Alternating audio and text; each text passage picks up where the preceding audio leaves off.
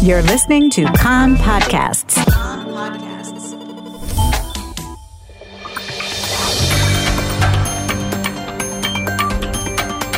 You are listening to the English language news of Kan, the Israeli Public Broadcasting Corporation. Good afternoon. It's 2 p.m. in Israel, Wednesday, August the 7th, 2019. This is Nomi Segal with the top news at this hour. At the Temple Mount in Jerusalem, a Palestinian spat and cursed at visitors and injured a police officer who tried to detain him. Police say that during efforts to subdue the man, the Palestinian was also lightly hurt. He later went to the police internal investigations unit to file a complaint. Palestinians say that the Palestinian was a member of the Waqf Islamic Trust that administers the site. An IDF officer in the Givati Brigade suffered moderate injuries from heat stroke during a military exercise in the south. The IDF spokesman said he was taken to hospital for medical treatment. Blue and White Party's number two, Yair Lapid, has responded with dismissal to the complaint the Shas Party lodged with the Central Elections Committee over a campaign video Lapid circulated portraying ultra Orthodox politicians as making outrageous money demands of the Prime Minister. Lapid said that the Shas petition is a sanctimonious, hypocritical, and cynical exploitation of the institution for political interests.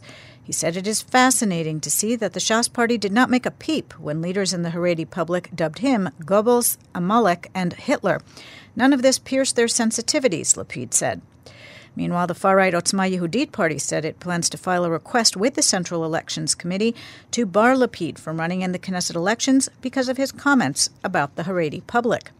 Lapid responded on Twitter that the admirers of the murderer Baruch Goldstein are asking to bar him from running because of racism. I've never received such an endorsement of my views, he said. Prime Minister Benjamin Netanyahu has vowed to establish a right wing government after the elections and not a unity government.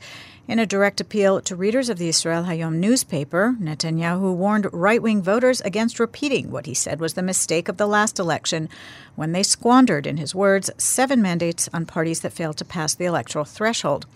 In order to ensure a right wing government, he wrote, these voters must vote for the Likud. The Labour Party has asked the Central Elections Committee to bar the Likud from installing cameras in polling stations in the Arab sector on Election Day in September. Labour called the move severe discrimination and a grave infringement of privacy. It further said there are heavy suspicions that such a move will deter citizens from voting. The legal advisor of the party stressed in the petition that Labour does not oppose in principle the installation of the cameras if such an action is taken by the Central Elections Committee in all polling stations and not by a specific political body. Dozens of activists from the right wing Israel Victory Project overnight changed the names of Tel Aviv street signs to protest what they called the weak policy of the Israeli government's opposite Hamas and Palestinian terror. For example, signs on Rothschild Boulevard were changed to Mamad, Protected Room Boulevard. Reyna Street was changed to Sbarro Street, a reference to the Jerusalem restaurant where a 2001 suicide bombing took place. Palestinians are to pay Israel 300 million shekels to cover part of the Palestinian debt to Israel's electric company. 200 million shekels will be offset from the tax revenues Israel collects on behalf of the Palestinian Authority. Another 100 million shekels will be paid by the East Jerusalem Electric Company.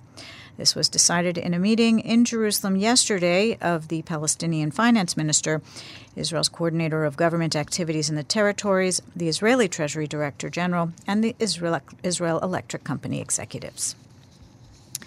A court in Cyprus has extended by 12 days the remand in custody of the 19 year old British tourist suspected of falsely accusing 12 Israeli youths of raping her. A Kan reporter says that in the meantime, the woman's defense attorney has quit, citing disagreement between himself and the young woman and her family regarding how to handle the case. A suspected anti Semitic incident in the U.S. state of Indiana. Two swastikas were sprayed on a dorm room wall at the University of Indianapolis, where two Israeli sisters who attend the school live. The university said it is investigating. Back home, the National Library of Israel this afternoon revealed handwritten documents and items from Max Brod and Franz Kafka, including some items that have never been published. They were transferred from a Swiss vault where they were held for decades. The National Library, concerned the items could end up being dispersed among various collectors, acquired the documents following a lengthy legal battle of more than a decade.